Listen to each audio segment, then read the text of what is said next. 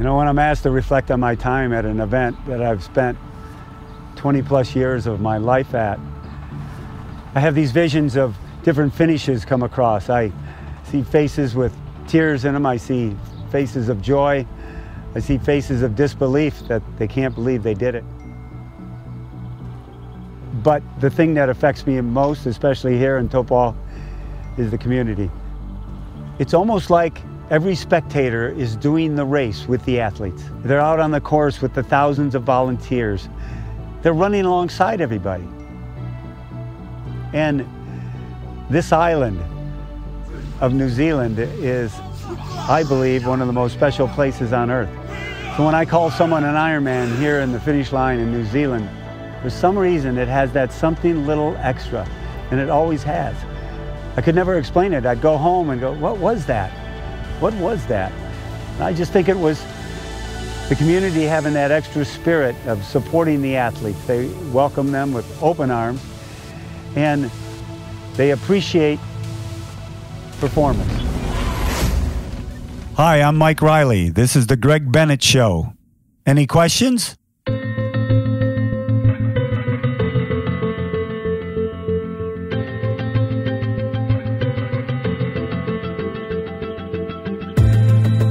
Welcome to the Greg Bennett Show, presented by Any Question. I'm your host, Greg Bennett, and I've just finished a really wonderful conversation with the voice of Ironman, Mr. Mike Reilly. Uh, Mike recently retired from calling races, actually just December 10th, 2022, at Ironman New Zealand, after 40 years of calling endurance sports events from triathlon and running and everything else in between. And, you know, he coined the phrase, You are an Ironman. And that we talk about a lot in this episode. And just the meaning of that and how it impacted hundreds of thousands of people all around the world. And just the sport of triathlon and what it's about. It, this was a really special episode. I felt so fortunate that Mike sat down with me for an hour 10 and, and just shared his journey and love of the sport of triathlon and his struggle with, you know, giving it away. He, he's very passionate about the world of triathlon, but you know, he also he's a he's a grandpa with family and kids and, and realizes that he can't be away every single weekend. A little bit of housekeeping before we go on. Please go check out Any Question.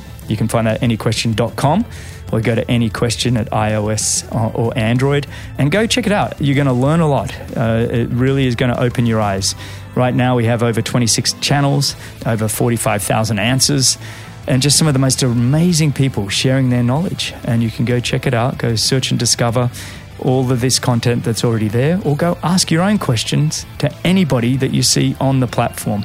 It truly is a wonderful platform to learn from. So go check it out. That's any question. And a little bit of a reminder please keep the feedback coming. Uh, I really appreciate it. If you're inclined, I'd love an Apple review if you think I'm doing a great job. Um, that just helps position this podcast a little bit higher. Remember, success comes to those who endure just one moment longer.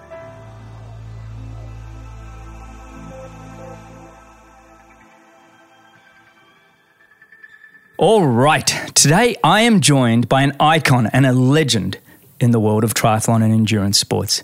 He's done announcing and television for running and triathlon events worldwide since the late 70s. He's had a microphone in his hand for thousands of endurance events. He's best known as the voice of Ironman and has announced hundreds of Ironman events around the world, including 33 Kona Ironman World Championships. Hundreds and thousands of triathletes worldwide have heard his famous phrase, You are an Ironman and he has called millions of athletes across the finishing line. An Ironman Hall of Fame, USA Triathlon Hall of Fame member, and a USA Hall of Champions for running. He's a world renowned race announcer, commentator, podcast host of Find Your Finishing Line, and author to his inspirational book, Finding My Voice.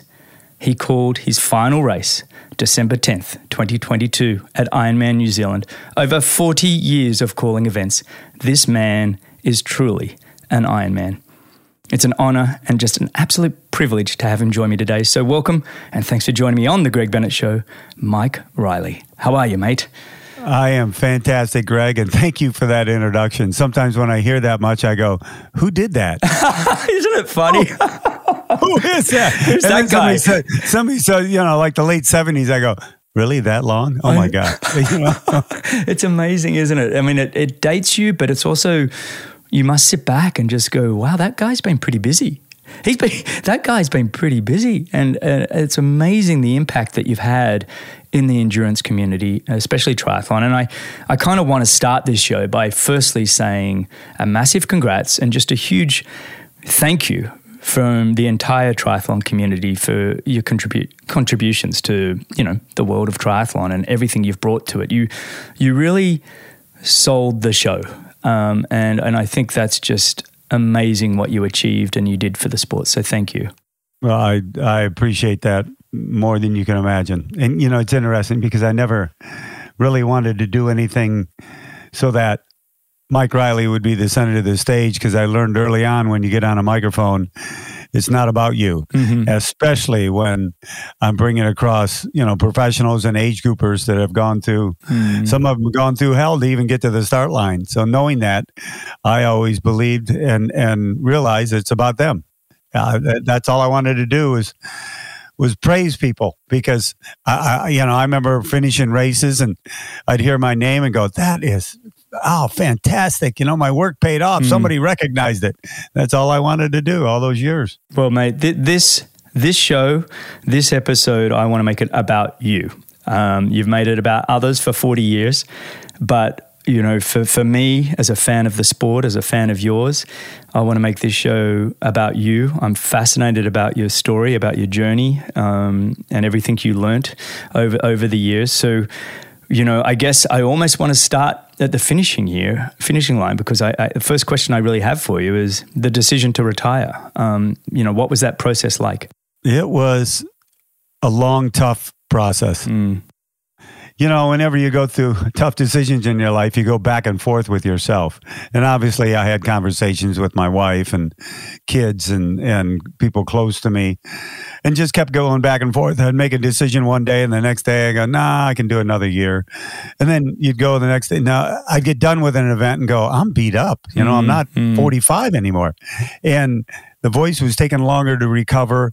It was, it was a process where it's, something besides me was telling me it was time. You know, it, it was like it, it was just written in the cards, and and uh, it wasn't one exact moment where I go, "Oh, I'm done."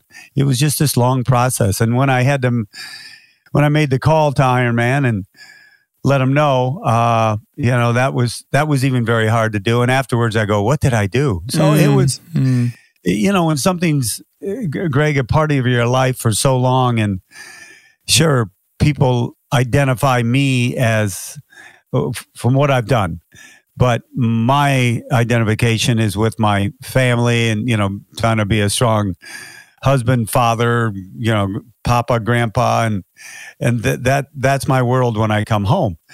So that world, I was always a lot of times put by the side because of what I was doing for work, uh, which was my passion. And both, you know, both were pretty well balanced. But you know, as you get older, you go, wait a minute, I, I am I going to re- keep repeating the cycle of being gone now for my grandkids, mm. uh, missing parties and anniversaries and birthdays? Uh, I, I, I, you know, at the end, I said to myself, I've paid my dues. I've given it one heck of a run, and uh, it's just time. Yeah. That's, Yeah. At the end, I go, it's just time. Hmm. It's like you've had your turn. Laura and, Laura and I always talked about when we retired from, you know, racing the sport ourselves. It was like we got to have our turn. And, and when you have that outlook that you immediately turn it to being grateful that you actually got to have that turn and that opportunity and and you made the most of it um, you know and that's you you 100% did that you know how many weekends a year on average were you sort of away um, doing these events Oh gosh, I always I always equated it to I, I about 120 room nights in hotel rooms. You know, 120 days, that type of thing. yeah So, uh, and that that was the other tough part, Greg. As you know, we're in the weekend business, Mhm. and even when I wasn't announcing during the week. I, you know, I helped start active.com and Yeah, I worked yeah. in the endurance business. I sold Saucony running. Everything was the weekend. Yeah, And I'd come home and then leave again for an event that maybe I was selling something at. So th- that's why it was always a little tougher. If, if, if you and I could have traveled Tuesday through Thursday, it'd have been a piece of cake. yeah, you know? yeah. No, I get it.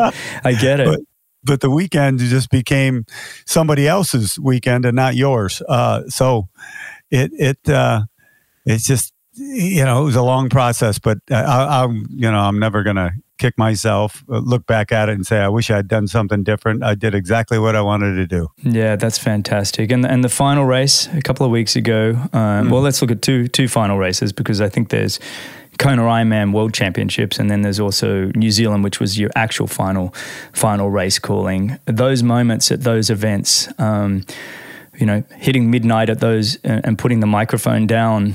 Um, you know, what was that feeling like? Yeah, walking away the Kona. Since it was uh, two races in three days, I- Boy, I- that was know, a my- lot for Oh my god! my head. I'm thinking. I'm thinking. Okay, you decide to do two races Whoa. in three days, and and and uh, like I said before, I'm not 45. You know? Thanks, guys. Yeah. so wrapping my head around that and knowing the logistics of what we had to pull off and all that good stuff, that kind of overrode Yeah. uh, a lot until about you know. Well, I woke up Saturday morning going, okay, we're doing this again. Okay, get your get your stuff together. You know, you, you're talking to yourself. The voice sounded felt okay, and I, I was happy about that. But then it became about eight o'clock, Greg, on Saturday night, and I'm going. Oh my gosh, this is really kind of it. yeah. And then nine o'clock came, then ten o'clock came, and then about ten thirty, I went down to the finish line as I do, bringing people in, and and I'm seeing people come in like Cherie Gruenfeld you know, who I've known forever and Hmm. I'm close to, and you know, I I, I kept talking to myself, hold it together, hold it together, because other people weren't holding it together. I'd look over at. You know Diana Bertsch, and she's kind of looking at me Mhm. with this sad look, and then even Andrew Messick, and I'm going, "Wow, what's going on here?" Hang in there, guys. Jeez, take it easy here. I'm the one that's got to hold my, you know what, together. And Yeah. and then um, uh, my wife was there, my son, my daughter, my daughter-in-law, um, my best friends in second grade, who is my brother-in-law.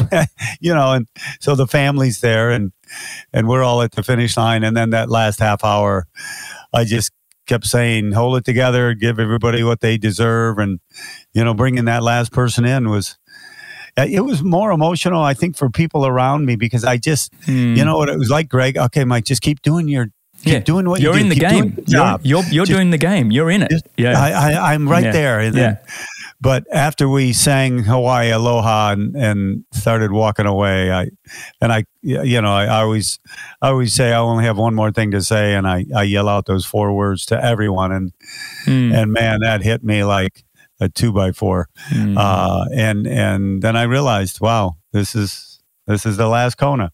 And then the last happened again in Arizona, the the last North America event, and my grandkids were there. And then the last happened in New Zealand. Yeah. It was like I was exhausted with the last. I go, I did, you know, it wasn't one last, so it was a it was a great little finish journey. Yeah, I that, that's, that's, I think, for somebody like yourself, um, I think the sport needs to be able to say goodbye to you too. You know, it's not you saying goodbye to the sport. There's a little bit of the sport saying thank you, and, and a bit of this show is a bit about that. It's, it's like we have enormous gratitude. And Dr. Dan Plews, who's a good friend of mine, and been on the show many times, and you know, he won Ironman New Zealand, and for him, the real highlight was the fact that you called him across the line for your very last time, and and it, it means something to people. You know, it's uh, there's a deep meaning there. It's not just words. There's a there's a feeling and. Um, I don't know. There- It's something a lot more than just hearing somebody's voice. There's true meaning behind it. Yeah, I had I had a lot of people come up to me even at those races and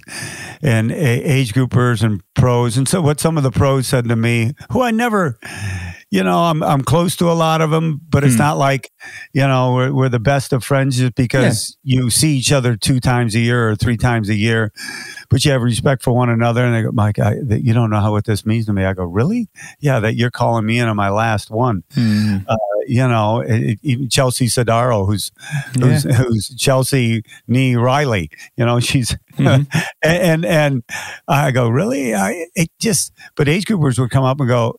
No, you're you're not really done, are you? Tell me you're not really done. I, I think they thought I was going to go there was carrying around an oxygen tank with me. I don't know. uh, you know, my friends would say, Reilly, you're going to do this when you're in a wheelchair yeah. screaming at people, hurry up, I got to go to bed, get in here, yeah. you know? yeah. but uh, it, it, just, it was more unbelievable for people that I uh, hung up the microphone than I think it was for me. Yeah, yeah. Well, I think you had been preparing yourself, like you said, for for a yeah. while, and everybody else maybe it felt a little bit sudden. And is there somebody else that's going to be? Have you have you passed it on for who's going to use your phrase? You are an Iron Man. Have, have you sold the rights, or is it you know are athletes still going to be able to hear that phrase from somebody else?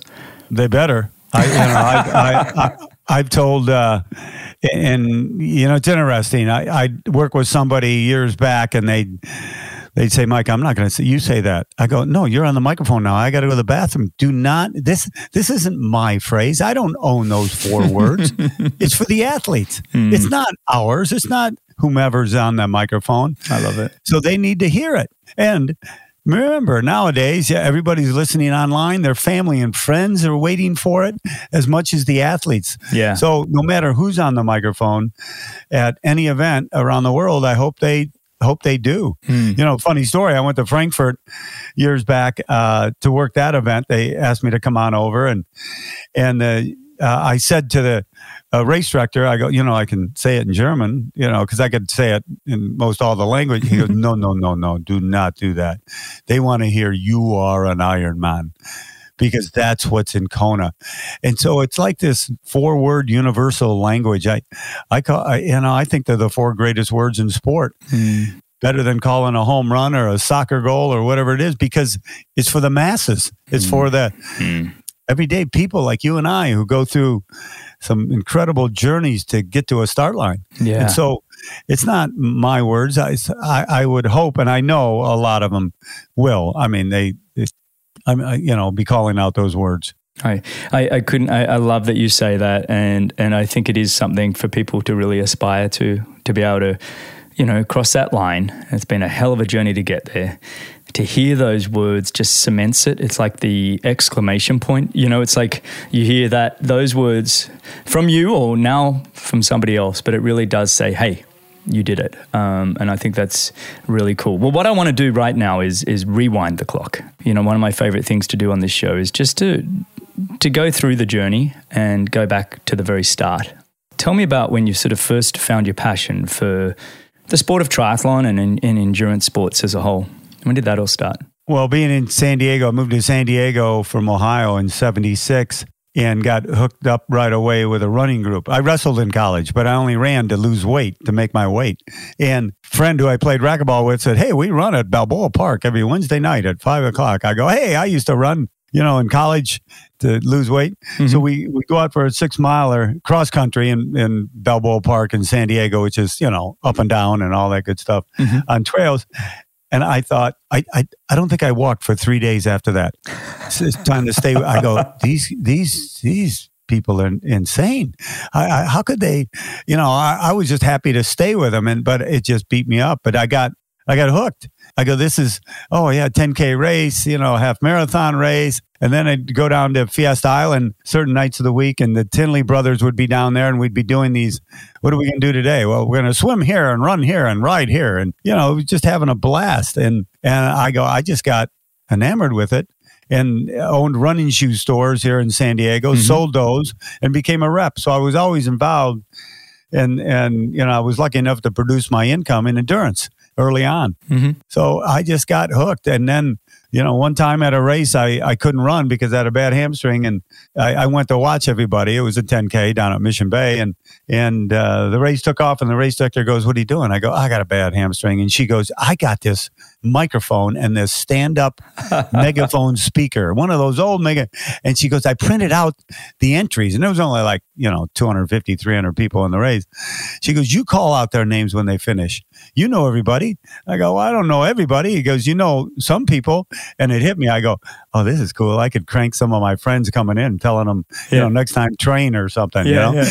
So, so I got on the microphone, started calling people in and saying their name is really all I had. And, and I saw the looks on their faces, like, and they're waving to me and everything. I go wave back, yeah, congratulations, great That's run. That's cool.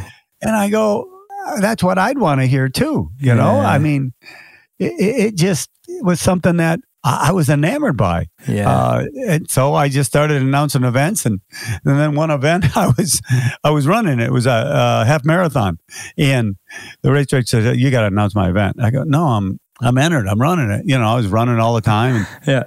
and uh, he goes, "Well, I'll pay you." I go, "What do you mean you'll pay me?" I, I go, "Really? You'll pay me?" In my mind, to like talk on the microphone, and I I always. I was a member of Toastmasters. I like giving speeches. Mhm. You know, I always wanted to because I was in sales, so I wanted to perfect, you know, the craft. And and I go, oh, okay. I, I'm thinking to myself, I could always run an, I could run this race next year or another half marathon. And he he paid me, and I'm thinking, wow, this is that's crazy. And so then people asked me to, yeah, and it was the hardest thing for me to do. They asked me to announce, and I go. Uh, can you give me 150 bucks? yeah, yeah, yeah. Otherwise, I They want to go- race. They go, what? I go, well, you you pay for your porta potties, you pay for your pylons, you pay for, you know. They go, all right, and they were really reluctant, and it was it was a tough road of of being paid to announce. And yeah. I talked to a lot of other announcers. I don't know if they they didn't see it as a necessity and everything. I saw it as a huge part of the event to take care of the athletes. Uh, do what the race director wanted you to do, and then take care of the sponsors Mhm. publicly. You know, Mhm. so uh, that's how it all started, and it just kept going from there. Uh, thank goodness for the hamstring injury, huh? It's like, yeah, it's, it's one of those things. I bet you were cursing about having a hamstring injury. You didn't know it was going to set you up for, you know, a career of 40 years or so. And No kidding. And just No touching on what you were saying about the importance, I've always felt when I look at any sport that I guess in the analogy I'll use is almost like a there's a car sitting on in in a lot, and without a great car salesman, that car is probably just going to sit there. You need the person to be able to sell the product, the person that can show appreciation to the athletes that are racing so they can hear their name and it makes them feel so special. And it's still, it's one area in our sport that I still think we can do even, you know, more when I look at some of the events that we have. We need to keep investing in the people that add the color, that, that add the enthusiasm and passion and make people feel special. Um, but you were the start of that. You were the one that actually said, hey, this is actually a worthy career and you need me you, you know you need to, you need me to be able to sell the event when did you first get in contact with sort of ironman and triathlon how did that all happen Well, uh, we I was announcing triathlon events. I actually worked assistant race director and announced the first ever pro triathlon in San Diego. okay the one in Solana Beach, and Mm. you know, with Mark and Dave and uh, it, Dale Basescu, you know, all those guys from the early years. And so I was always involved with triathlon, doing you know races and then announcing. And then Mike Plant, who lived here in San Diego and ran running and triathlon news, he had that publication.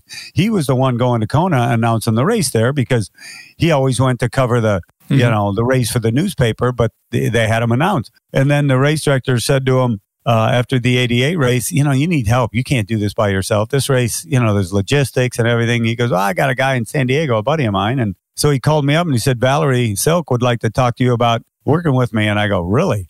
And I was scheduled to do the race in 89. I was training Really? for it, Ah, you know, the whole deal. wow And she called up and, and I said, well, Valerie, uh, you know, cause she said, I'll fly you over and give you a room. I go, well, I already have that. I'm, I'm doing the race. She goes, yeah, I saw that, but why don't you announce you can always do the race later? And I go, yeah, I'm training with my butt. I can't, my, my thing, Greg, was I got to go back and tell the guys that I'm not going to race. They, they kill me. No you know? way. You know how yeah, that goes, yeah, the peer pressure. so I, I actually turned her down Mm. and said, "No, I, I'm sorry. Thank you very much, but I'll do the race." And then in my mind, I'm thinking maybe we'll talk after that. Uh, and then she called back, and then one day she's told me what she would pay me because we never talked money. And I go, "Oh my gosh!" I told my wife. I, I went home and said, "Hey, Valerie called me again," and she said, "God, can't that woman take no for an answer?" Mm. I, I go, but this is what she wants to pay me. And, Rose goes, you can always do that damn race. Go and go announce it. We, we got two little kids here, you know, Yeah, the yeah. whole the whole deal. yeah, So, yeah and then I realized it was like being called up to the big leagues, and Mm. and and I went and worked with Mike for two years, and he what a christening hold on what a cr- 89 89 was your first call, right? At Ironman Kona. Exactly. Like, honestly, bringing Mark and Dave in, the ultimate oh. Iron Battle, the Iron War, whatever we call it these days. Yeah. I mean, truly the most iconic event our sport has ever seen. I, I think. And, um, and, and what people forget is Rick and Dick Hoyt. That's the first year yes, they did the yes, race too. Yes, of course. I see. The, yeah. I see this raft going into the water oh, after all the age groupers took off, and I go, "What is this guy doing?" I didn't know who he was. Yeah, this is a Boston guy. I didn't, and then somebody told me, and in my mind, I'm going, "Well, gosh, he'll probably too bad. He'll probably never finish." And he, and he does, and it's just, you know, I had Mark and Dave, uh, you know, Welchie yeah. coming in third, Welchie introduced in third. To, to, yeah. to, Greg, yeah, and, and then you know Rick and Dick. Yeah, uh, it just was. That was go, an epic year. The greatest thing ever. Yeah. You know? I, I, look back at that, you know, because I kind of started the sport around 85, 86 in Australia. Right. And we would get the Ironman event, usually about three to six months later on Wide World of Sports in Australia, you know, and we'd all sit up and watch it. And it was just, you know, I'm a 17 year old kid at that time. It, it, couldn't have happened at a better time in my life to go, well, what do I want to do with my life? You know, and I, I was heading off to university and everything, but it was like that, the impact of that year, that event, and what it did to myself, guys like Chris McCormack, uh, Craig mm-hmm. Alexander, all of us in Australia, that inspirational 89 triggered a lot of us to go, hey, this is the sport I want to get into. Now, I didn't go win Kona by any means, but the other two did. And I think that actually triggered a whole generation of people that event.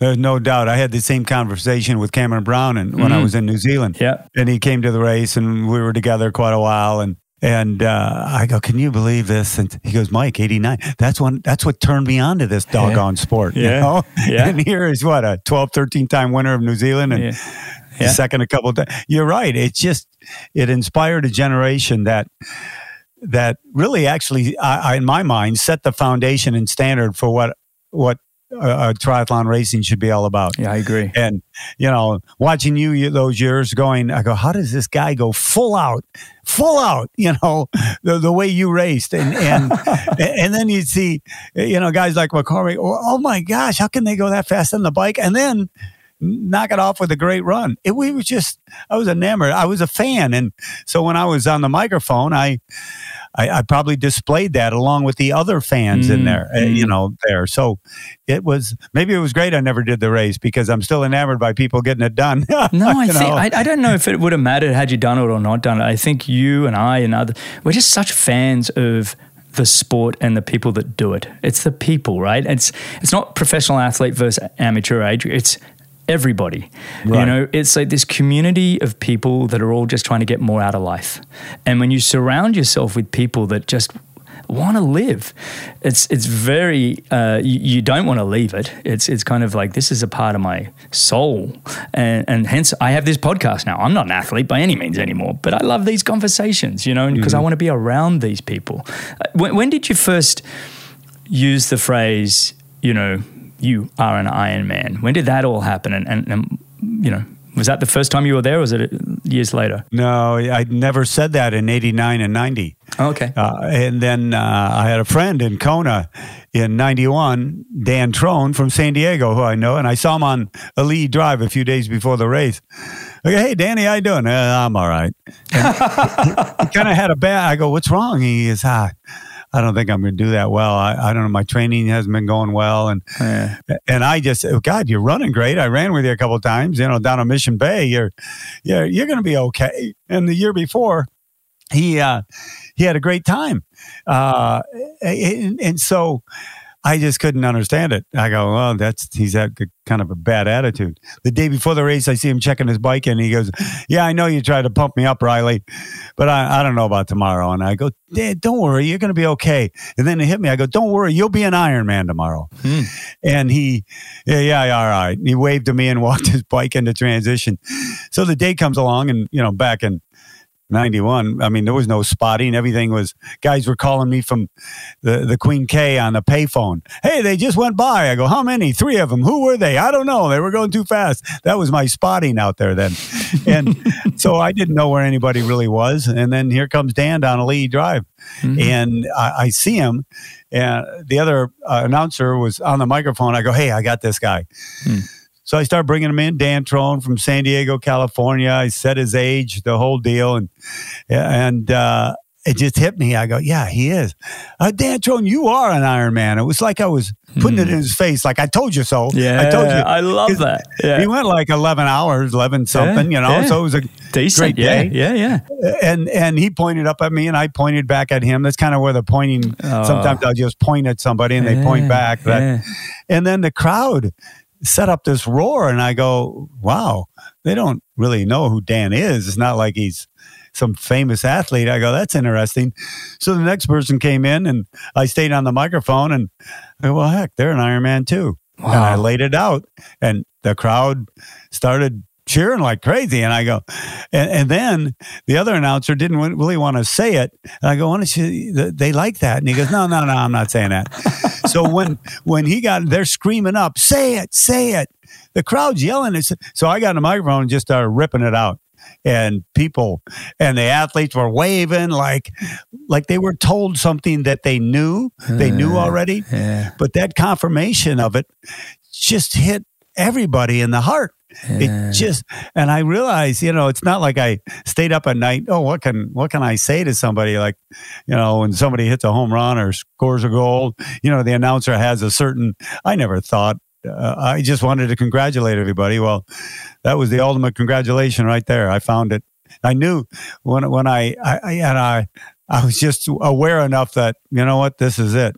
And even when women came in, I I, I at first I go okay, what should I do? The Mm. first woman's coming in, and I just said you are an Ironman because it's an Ironman event, Yeah. and uh, they were waving to me, and I go, well, I guess it's okay. So That's such a wonderful story. It really is because it's come just from you and a mate, and then the reaction of the crowd reinforced it. And then you see the athletes coming in.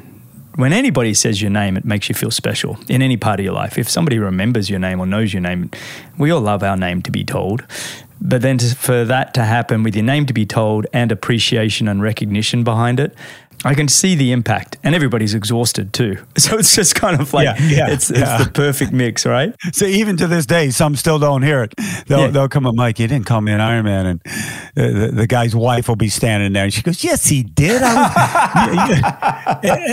And then I'll look at him, I go, You were delirious. He goes, Yeah, I'm sorry. Yeah, I was. I didn't hear it. You know? I know. I think I had the same feeling actually. My, the one time I did Kona 2012, I'm not sure if you were on the the women Yeah. Were Oh. just brought in, and I came in right here.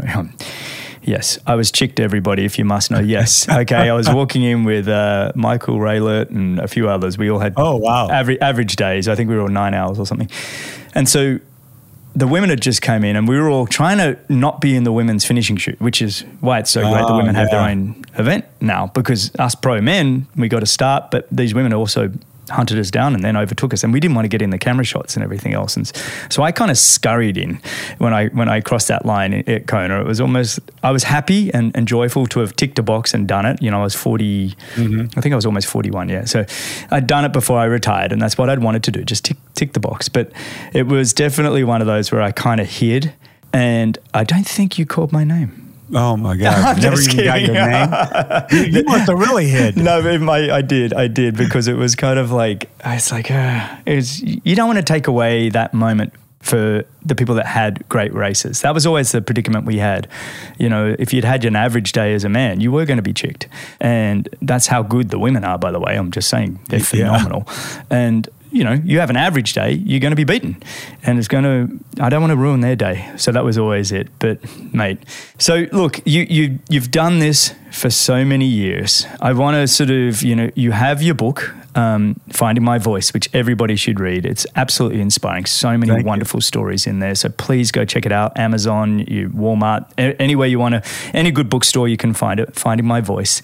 But I want to, I want to chat about some of the great stories for you personally. They can either come from the book, uh, uh, as I'm sure they, they might, but I'd love to just for you to share two or three of the stories that when you look back that really stand out to you from this past 30, 40 years. you know, whenever you do something for the first time, if it was good, you you remember it. And that '89 race, the whole experience was Mm. like I was on the outside looking in, pinching myself. And then Mm. When Mark and Dave set up that performance, and remember being in San Diego Mark was training out of here. You know, I'd sometimes go on the Tuesday run and try to stay with everybody for the first two miles, and then they'd take off. You know, and so you you knew what he could do. I never knew, you know, Dave being the man, and so that memory is always going to be just really, yeah, just really up top for me. Mm. Individually, there are so many. I know. You know, when I started,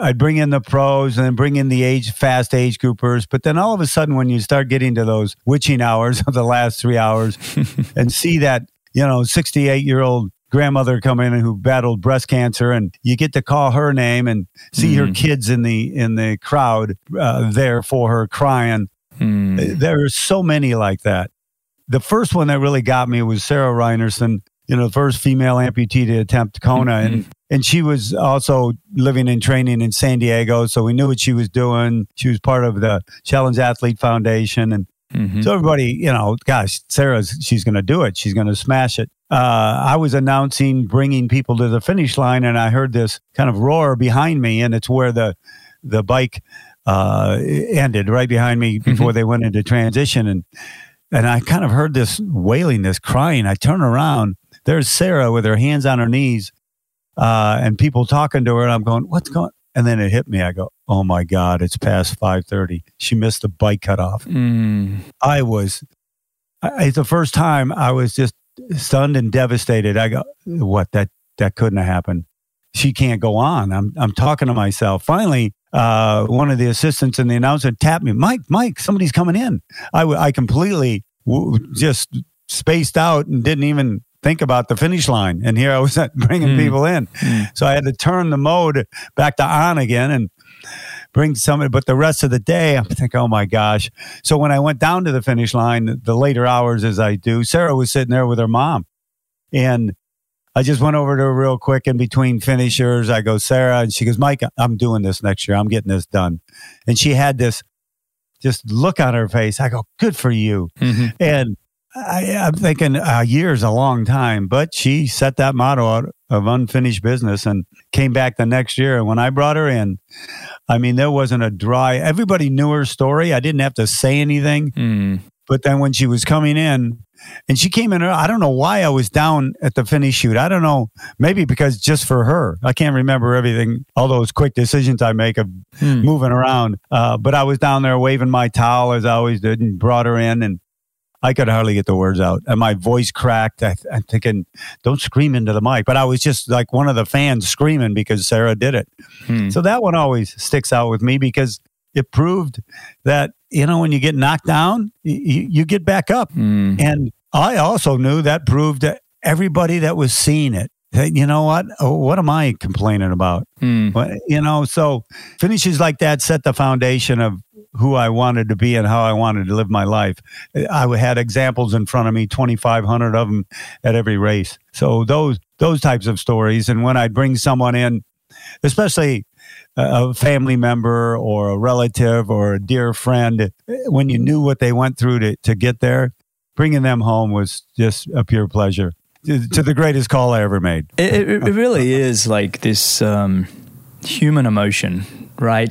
It's like at the core when you see people that are, to your point with Sarah, that have been knocked down and they just keep getting back up and they keep fighting, and that human spirit, it truly does just stop stop you in your tracks stop your complaining. It affects your gratitude. It affects the way you look at life. You know it, it, it affects all of us in a way. And that's why that that ironman finishing line is one of the most alive places that you can ever exist ever be right? It's like it's a human connection like none other. Yeah i'll have people come up to me. It was lake placid this year and that race had been going on for 22 23 years. Guy came up to me and said mike i I did this race back in the early 2000s. And I go, wow, that's great. He goes, I'm here volunteering, but I need to tell you a story about when you brought in an 18 year old who came in right before the midnight hour. Uh, he had crashed his bike. He had a broken collar. He was all wrapped up and, and he, you gave him everything, but I'll never forget his finish. It, here, here I was in my 30s and an 18 year old was inspiring me. And I'm thinking, wow, mm. that, that's, you don't get that a lot in life, mm-hmm. you know, yeah. where an 18 year old is inspiring a 30 some year old. But you're right, that finish line, uh, it's life. Yeah. It, you know, you go through the ups and downs and you you got to get to the finish line every day sometimes. And and uh, when I'd see people do that or overcome addictions in their life, Mm. and they go, Mike, this this helped cure me. Hmm. I mean, think about that. Someone's uh, homeless, and I brought some homeless people in that have brought their lives back from addiction, and they go, "This this helped cure me. This this this is how I transform myself." So, and when I tell people that that are kind of outside the industry, they go, "What?" I go, "I'm telling you, it can transform people Mhm. because they tell me it's not. I'm not trying to preach it to you. I've seen it. I've been I've been told about it, and uh, I've witnessed it. So it happens. For people that are struggling in life, it's like let's give them a seat at, a, at an Ironman for the last three to four hours and just let them witness human performance and, and, and let them witness human emotion at at a next level. It can really have an impact and, and trigger you to make the changes you need, right? It's, it's so empowering uh, that I think everybody should be sitting at, have at least once go sit at a finishing line, especially in those midnight hours and watch some of those human, human stories. During these years, have you had any kind of low times or any times where, you know, you've had bloopers or mishaps, anything that's kind of, you're like, oh, I got away with that one moments? Well, when you're live on the microphone, you never get away with it. you know, people can forgive you, but they don't forget. Yeah. And yeah. yeah, I've said a few things that I, I wasn't proud of, Oh, really? Yeah. mainly, and and it was really things, Greg, that trying to be funny, yeah. and, yeah. and I learned that early on, and and I learned a lesson quick in the early '90s, and I said something about. Uh, some athletes from another country Mm. and uh, about their swimming abilities. And as soon as I said it, you know, a, a lot of people laughed and thought it was funny. But then I thought, what, what am I doing? Why would I diss or say something disrespectful to a group of people just because? And it's not even you, right? It's like it's an out of body experience. You're like, I'm not even that person. I was just trying to be funny. What? yeah. And so I learned, and and I when I mentor people, I you know, you don't need to try to be funny if you Yeah. just be natural. Mm. And sometimes I'd say, and people start laughing. I go, I didn't say that to be funny. And, and, and, and I'm going, what are they laughing at? And people, that was good, Mike. And I'm thinking, uh, okay. And then other things, when you try to be funny, you're not going to be. I'm, you know, I'm not a Robin Williams. You can't, you, you can't do that type of stuff Hmm. uh, when you're publicly on a microphone. So I learned my lesson early, and so I just wanted to make sure that I uh, appealed to everybody because I knew everybody out there listening was from 80 to you know from 18 to 80 years old. And uh, i knew some groups wouldn't understand some of the things i said but but it's a young sport. Hmm. i think the older generation appreciated uh, that passion. Because i would tell people I, I i go you're here now. It's you know five o'clock in the afternoon. Your athlete comes in. Go get dinner. Come on back to the final Yeah. few hours. Because you'll witness more passion right here at this finish line than maybe you have over the last year. hmm And when they look at when I say that, they look at me. But I've had people come back and go, Mike, you were right. That I've never felt what I felt when I saw those people finish. Hmm. I had six of our dear, very dear friends fly into Arizona for the last race. They were racing, they're racers. They raced the Baja 1000. So they flew a private plane in to come watch my last few hours. So they got there about six o'clock in Arizona. Oh, wow. Four of them had never seen an Ironman finish line, and I've been together and are best friends for thirty some years. but they never, they just, it just never, you know. Yeah. Two, two of the six did, Yeah. and I could tell that I'm bringing people in, and they're sitting there watching. The looks on their faces. They came up to me in unison after the race. Why, why didn't you convince us to come here? So I go, I've been telling you to come to a finish line for years, you know. And they're not in that world, but Yeah. yeah, somebody from the outside sees that and they go, I, I have never seen anything like that. Never seen anything like that. It really is special. What did you prefer? You preferred the live commentary over over television? You know, you like to be sorry on ground versus the TV. I mean, you did a bit of both, but you spent most of your time on ground. It seemed. Yeah, I started out on ground and then I was doing TV for the Chicago Triathlon in the years, you know, about, about that race. Yeah, And, Uh, everybody was there. So I would do the uh, television with that and work with a local sports person there. And, and, and I, I liked it. But a- after a while, I go, this is like, I'm faking my passion at a certain time. You know what I mean? yeah, I'm, I'm yeah, like, yeah, it was I was announcing it live for the television, but yet it was 10 or 15 minutes after the fact of something that happened. Mm-hmm. I, I guess I did an okay job. They kept wanting me to come back. And finally, I you know, I'd rather just announce a race. They looked at me like I was nuts. What do you mean? You just rather do the live, not not TV? Mm. I go, I'm not, I'm not, I don't need to be on TV. It, it's not, uh, you know, I Having don't know a producer in who I your was, ear, but and yeah, I just knew in my gut. I go, I think I can be of more service, so to speak, if I do live. Mm. Uh, and you know, uh, I'd, I'd much rather just do voiceover for it afterwards, and that's what I ended up. I started doing voiceover for it, Mm. and and that was even kind of hard. I can't stand voiceover. It- it's, it was- it's already been done, and you got to be enthusiastic about it. I'm looking at the screen, going, "All right, oh yeah, you passed them." Oh, you know, it's the so worst. that yeah. And then I just said, Mike, just do the live, Yeah. just be live. Yeah. And, and because I knew that I could have an instant impact and the athletes could hear it right then and there. And it was about them. Eh, sure, you want to have a great television broadcast like the show for Ironman or the other great triathlons out there. They help promote the sport. And, and the people we have on the microphone doing that are, they're fantastic. I, but it just wasn't me. No, I can appreciate that. I, I'm certainly have only done a few, nothing, nothing remotely like you have. But the times I've had to do the voiceover, it's been very uncomfortable. Television, when I've done, uh, I was actually with NBC in 2019 for the Ironman, um, and I was up. You know, up in their offices. Yeah, in up the in the- north, yeah. And uh, I was in studio with M- McKeely Jones and and a couple of others, and just you know, you got your producer in your ear. Lovely people, lovely folks, by the way. NBC Sport, really great people. But you got the producer in your ear, and Greg, what are you going to talk about when we come back from you know this commercial, or whatever? Be like, well, I'm going to talk about you know um, Patrick Lange having a really great swim coming out of the back of the, you know. Okay, so you're going to say exactly that. Okay, McKeely, what are you going to say? And so then you'd almost talked about it, and then you had to talk about it. Then you had to be like almost presenting it like it was your first time. Oh, and Greg, you've got 20 seconds to wrap it up. Oh my God. I found Oh. that so difficult to go, okay, Patrick Lange's had a great swim and, you know, this has set him up for an amazing race. It was going, that's the big story that's come out of the swim today. And McKeely, what do you got? And it's like you have these little moments and I'm like, ah, I found that really frustrating, to be honest. uh, you brought back memories of that happening to me, and I'm thinking, what? I have no control here. Uh, yeah, you know, when I'm live, sure, I'm. uh, Nobody's really telling me what to say. I mean, race director may throw something up. Hey, we've got to. Mention this. All right, yeah, Yeah, I got yeah, it. yeah, yeah. You know that type of thing. That's as hard as it would go. But that's why I'm. I have so much respect for you know Michael Lovato and Dee Dee and and the rest of the crew that does uh, not only Ironman races. And I I watch them go. Oh my gosh, I couldn't do that. I just couldn't do that. Okay, bully for them. That is.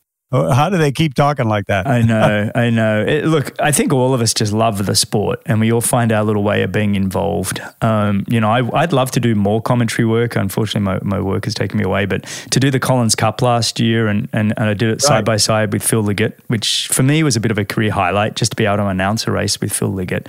Um, it would have been a career highlight had I been able to announce with you, Mike, somewhere, um, wow. th- th- because you're around people that you've admired for so long. Tell, tell me about, I want to move on to your book. What was the process like, you know, of writing the book, finding my voice? Was that something you'd always thought you wanted to do? Did, you know, what was that process? It was it was about 10, 15 years ago. I, I keep a diary of every race, and Wow. and people started they started coming up and telling me their story. I'd meet them at a race and go, Mike, I, I need to tell you what happened to me. I go, yeah, what? And they tell me the story of what happened in their life and the whole. And then I walk away and somebody else would. Then I'd start receiving emails of I'm go. Everybody wants to kind of tell me their story. And and I think it was my son said, Dad, you're you're the connection for them. Who else they going to tell a story to at the event organization? They yeah, not like they're going to send an email to the CEO or send an email to PR. Or, so you're there and they can touch you and see you and Mm. get a hold of you and and you listen. And I go, of course I do. I mean, I because that's I, I want to know their story, and I'd write notes down the next race they were doing, and then they started putting it in the bios. So I, I just started kind of documenting and and putting them all together. Here it is. Mike Reilly is receiving these stories, and I felt it would be selfish not to pass some of them on. I, I really did, and so then I started. Well, maybe I'll put them in a book form. And that was like five, six years ago, and it took me forever to pull the trigger just because I was probably lazy about it. Well, it's a big undertaking, mate. it's the fact that yeah, you got across I, the finishing line, it's huge. We went through the process with an agent in New York, finding me a publisher, that whole deal. And, mm. and my son, again, you know, who's much smarter than I am, said, Well, I'm looking into this. We're going to self publish. One, you're not beholden to a publisher. You know, even though they want to give you money up front, doesn't mean you can't make more on your own uh, or you can't have more control, da da da. So we self-published and that was a whole that was like going back to college again for god's sake drinking through a fire hose right what and and it was a great process but it was yeah. something that uh, was a real labor of love and and that's what got me through that and mm. so then I wanted to share the stories that I impacted me and changed my life in a certain way. And I know it changed others.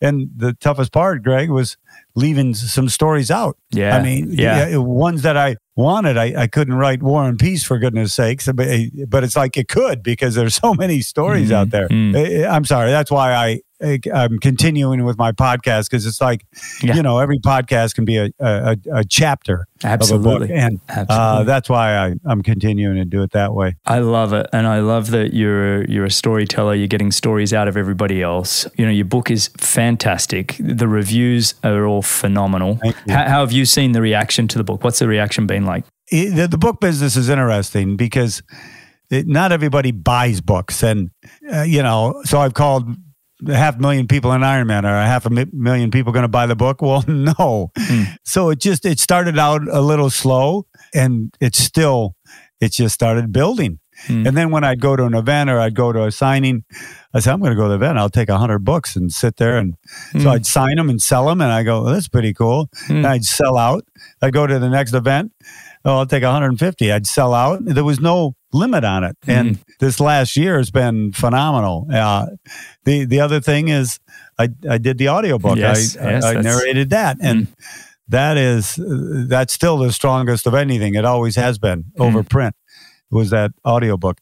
Uh, and, and it's you know it's cheaper to buy. People buy audiobooks all the time and and they were happy that I uh, recorded it. I, I, love that you did record it because I'm an audible book. I'm an audio book myself. I, I like to go through, you know, a book a week right. usually is what right. I go, you know, for my runs and, and everything these days. Most of mine are, you know, business or leadership type books these days, but it's, it's really great to just have a book that's a little, just stories and and it's just so you don't want to stop. Whatever you're doing you know i'm always like okay maybe i'll run another mile just to get through more because i don't think i've read a book picked up and actually physically read a book for, for many years but audible books i go through them like you wouldn't believe. I love them um, yeah it, it, it, that, was, that was an interesting process. I'm, I'm just really glad I did it. Yeah, and just to hear your voice. Um, what about what about you know the podcast? You said you're going to keep that going. It's it's oh, a yeah. fascinating show where where basically you're talking to anybody that has you know successful people and across varying backgrounds. How are you finding the people you want on your show? Is it just people that you want to hear stories from, or are they reaching out to you? When I wrote the book, my goal was not, oh, Mike Reilly, I'm going to try to inspire and motivate people. And mm. because I've given motivational talks at corporations and, and I don't call them motivational talks. I tell stories of other people and what they've overcome.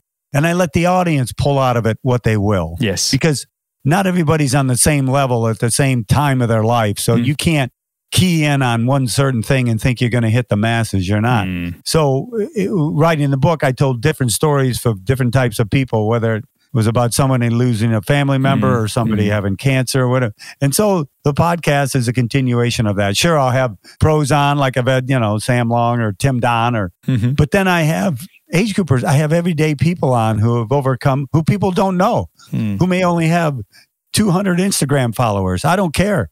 But when I heard the story, I go, you got to be kidding me. I, I, he overcame that to get to the start line of, of that race. People have to hear this. They have to hear his story. Hmm. So those are the ones that seem to be having the longevity. People will send me a message. Oh, I listened to so and so, and I'm thinking that was last year in June. It's amazing that I did it? that one. Mm-hmm. But they just listened to it, so it's timeless because their story has a beginning, but that has no real end, except that they help themselves out and cured. So people get to pull out of it what they will. They get to pull out of it what is good for them. Hmm. And so that's how I choose guests that you know the ones that inspire me and sure i'll have a running guru on or a you know mark and alan and i went back and forth a Mhm. couple times which was very cool i talked to dave McGillivray the boston you know Yeah, dave the boston Dave. Yeah, no, Marathon. Dave. Well, yeah. and and dave's a you know very inspirational person so when people hear what he did they go what am i i got to get out, off my couch Hmm. and that's all I want to do is be able to inspire people through others. Sure, I can I can tell stories or tell people that you know what you need to do this in your life to be able to get to do this because I've done it and I do that to a certain respect, but I let other people tell their story and let people get out of it what they will. You know, I started my podcast just over three years ago, and Right. uh, I really came at it in a direction like, oh, you know, what can we learn from successful people? What can we learn? You know, this, this, this, you know, how do they sleep? How do they eat? Blah, blah, blah. And it was all very high performance type focus. And then over time, I kind of realized one, everybody has a story. Everybody I meet has a journey, and it's worth sharing. Um, I've become a far better listener. Um, I like to think, anyway. I have uh, because I'm fascinated by people and their, their journeys and story, and and and rather than going, what can we learn from this person and being really specific, I just want to have a conversation and hear the human side of this person like you, I think we're we're very fortunate to have these shows where people would are willing to come and just have a conversation with us and have them share their stories. And that's why I'm loving this conversation for that exact reason. Just hearing some of your stories and. Um, very fortunate. I feel very grateful for this show. I want to I want to finish up the show before I let you go. Just and and talking more a little about the world of triathlon and getting your thoughts about where it is now and where do you think it's going? You know, you, you've retired from calling the race. I assume you'll still kind of keep an interest, um, as has been Oh, such yeah. a major part of your life. But what, what do you think of the sport now and where you know where it's going? I think it's okay. You know, we there as you know, there's so many factions with different event companies and, and organizations now, and uh, and and then the pros, you know, banding together and the PTO, and I think all that stuff is really good for the sport. I think the thing that may not be as good is the lack of communication between those people Yeah. because I never feared competition when I was selling running shoes to whatever I was doing because competition can only make you greater. hmm It can only make you stronger. If you fear it, you fear it for the right reasons because you know what? They may be doing something better than me. Mm. But I always communicated with my competitors. If I was selling a running shoe, I wanted to know what Nike was doing. I wanted to know what New Balance was doing. I, I was friends with the reps and, and even though we were in competition with one another, you know, for that almighty dollar, for that almighty sale, uh, we respected what we did. Mm. And at times we'd break bread and have a good time together, but then go out the next day and try to beat each other up. Mm. That that's what competition's all about. Yeah. I think the sport may be lacking that a little bit. And it takes really big people to sit down at a table when you believe that other person's trying to take money out of your pocket or trying to take, Mm. you know, constituents away from you or whatever it may be. So it, it that's a that's a tough road and and I, I I would hope that in the years to come that the organizations would not solidify in the fact that they're all together doing, you know, one thing. They keep their their lanes, their categories as as they see they want to keep them, but then they have the lines of communication open. Mm. Uh, and you know, this goes way back, Greg, to even when other organizations came into the running business and somebody had put on a race on the same weekend as this other race in the country. I go, why'd they put it on the same weekend as as as Gasparilla? You know, when hmm when it's in Atlanta, I, I go, why would they do that? They take com- they actually take competitors away from one another. You know, and it was just really a lack of communication. Mm. So I, I, I think it's good. I, I, I like what everybody's doing. Uh, I think they're trying to, you know, create their own lane, their own category. You know, you always have that Ironman in the room because they have so many events and they're so well established. But that doesn't mean you're always the best just Mhm. because you're the biggest. Mm. Uh, so to be the best, you have to know who your competition is and have the lines of communication open. You really do. Mm. We, we have so many players right now whether you're even looking at the Super League Triathlon to Yeah. the PTO and, and their whole series and the Collins Cup that they're creating, and uh, then Ironman. And then you have events, you know, like Clash Endurance and, and a few others popping up around the world. And of course, you still have World Triathlon and all the ITU racing and the Olympics. Um, the, the one area that I think we're still missing and we could do better as a sport is probably the grassroots racing, the entry level racing. I do fear that people come into the sport and maybe they've done one small race and then immediately they want to do an Ironman and they're kind of two or three years and they're out of the sport altogether. I, I f- I still fear that our retention it, it, it could be better, and I, I think Ironman should stay as it is, but I think they could do more for getting people into the sport and, and, and making it so it's not just to be an Ironman that makes you a triathlete. I feel like, you know, that's one area I think the sport could do better. But honestly, I look at all these different events around the world and all these people, I do think they're all trying to make the sport better. There, there is that impact. And I think, to your point, if they can communicate with each other, work with each other, yes, compete a little bit, because, it, like to your point, it does get the best out of people. But um, I think it's in a good place. I think there's more money pouring in. That doesn't always mean better, but I think for the if you're a professional triathlete right now, it does. But it's going to be interesting to see what happens in the next five to ten years. Yeah, and the different the different organizations obviously they promote the sport. They Yeah, yeah. they may reach out to a different group of people that one doesn't reach out to. So we we all want the sport to grow, and the more people that are exposed to it, the higher likelihood uh, that that'll happen. Yeah, But you're yeah. right on the entry level. There used to be so many entry level races, sprint this and sprint that, Yeah, yeah. uh, Olympic even Olympic distance and Missing that, missing the Uh, Olympic distance. Yeah, yeah, they you just we they just don't see it, and the logistics. And I've talked to a lot of race directors. It's a it's a hard uh, distance to make any money at, you know, because you're taking up the same city streets and the whole deal, but then you don't have as many people doing the race. It's just.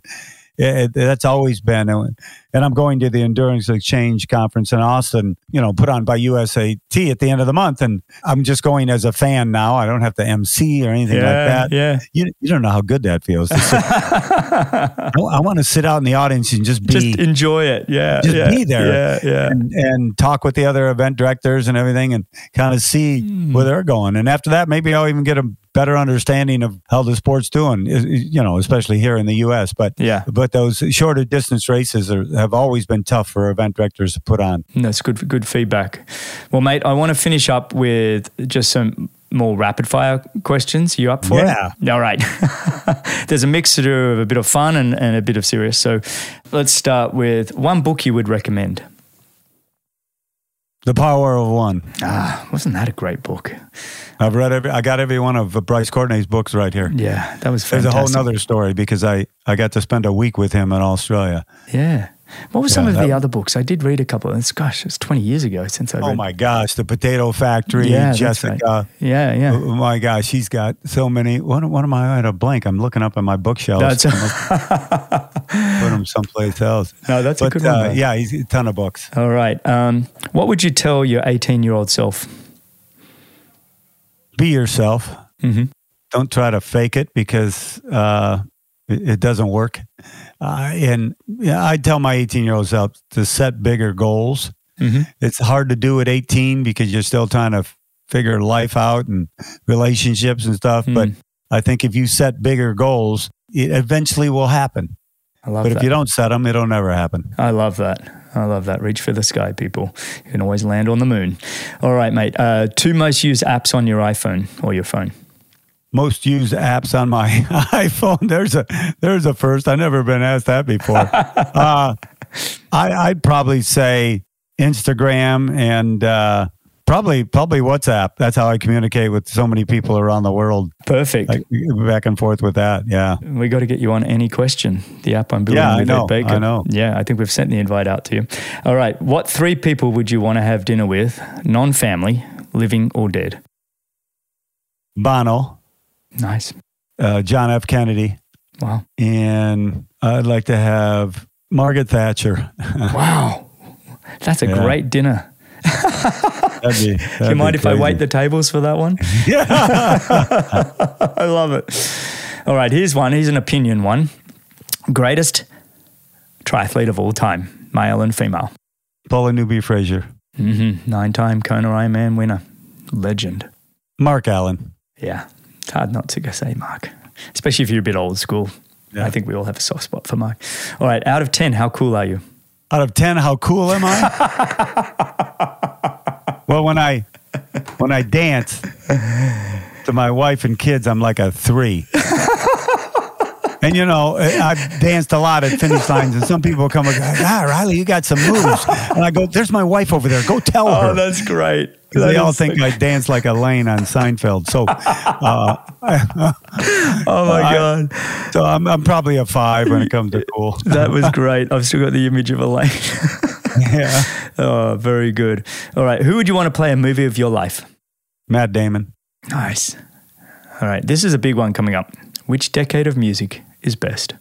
Oh, it's the '80s, hands down. I couldn't agree more. I can play everything at the finish line, but all of a sudden, when the 80s come on and I play a few from that, 18 year olds are singing every lyric word for word as Yeah. is the 75 year old. I go, the 80s just are like everybody. Yeah. I, even people who were into the 90s and to, something about the 80s. Well done. Thank you for that. I've had so many guests recently that have said, you know, 2000, 2010, or the 90s gets mentioned. I'm like, Oh, the no. 80s, when you think of Simple Minds, U2, The Yeah. Cars, The Cure, Talking Heads. Everybody. My God, I could just keep going on and on. the, the, the 80s set the foundation for it all. It Yeah. I mean, obviously, the, six, the 60s set a lot of Oh, foundations well, yes. with. yes, I But, agree. Uh, something about the 80s. Everybody's enamored by the 80s. All right. Where, where's some in the world you haven't been you'd like to go?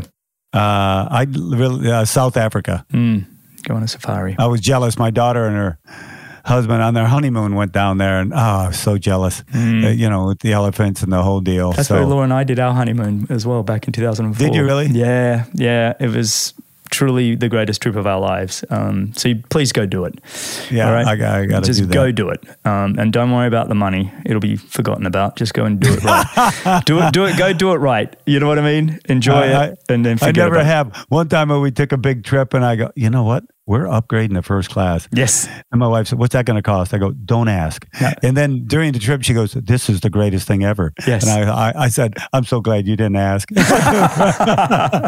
only would have dampened the feeling. No, it's it's so true, isn't it? These experiences, sometimes you just got to go do it. All right, la- last question for you: greatest movie of all time? On the waterfront. Hmm. Uh, it's paired with Shawshank Redemption. But yeah, on the waterfront, Marlon Brando. I like that. Great. You know, you know, I ask these questions just for myself, right? I have this list of books and movies. Have you ever seen On the Waterfront? I don't think I have. I feel like I'm missing out. Yeah, it's a raw boxing movie with Marlon Ah. Brando, probably the greatest role he ever had. And it's, you know, it's old school. Yeah, Back yeah, in the, yeah. I don't know when that movie was made, Yeah. probably in the 60s, you know. But it just, it introduced me to the, you know, I grew up in a nice neighborhood. It, it just introduced me to a raw way of living. I go, who lives like that? Well, a lot of people do. Yeah. Yeah, I I, just- love that. I've I'm going to check it out 100% on the waterfront with that. Marlon Brando. And look, don't get me wrong, my, my favorite movie is a bit dated these days too. It's Chariots of Fire. And, you know, that's early 80s now, which I guess is getting out there. You know, I took my dad to Chariots of Fire. My dad was a miler. Hmm. Uh, owned the Ohio record, was the third fastest miler in the country as a high schooler. Ran with Jesse Owens at Ohio State. Wow. And uh, I took him to Chariots of Fire, and he goes, I don't get it. I go, what do, what do you mean you don't get it? You were a runner. Well, we never did all those things those guys did. And, and I think he was taking it to the bare bones. of- yes. He was running on cinder tracks, getting spiked, you know, in, Yeah. the, in the calves and all that stuff. And I, thought this was a great movie, and I was so disappointed. My dad didn't think it was like a great movie, and here he was, this me. big time runner. I, I, I didn't get it. he was he was he was really judging its accuracy because he was like, exactly. on, yeah. Exactly. I, I didn't know it wasn't that accurate on some things. You know? Yeah, well, it's like if a great triathlon movie ever comes out, you, you and I aren't going to sit back and go and probably just enjoy it. We're going to be like, that's not right. You know, that's not what happened. You know, you just become a little bit more judgmental. Well, Mike, Yeah, this exactly.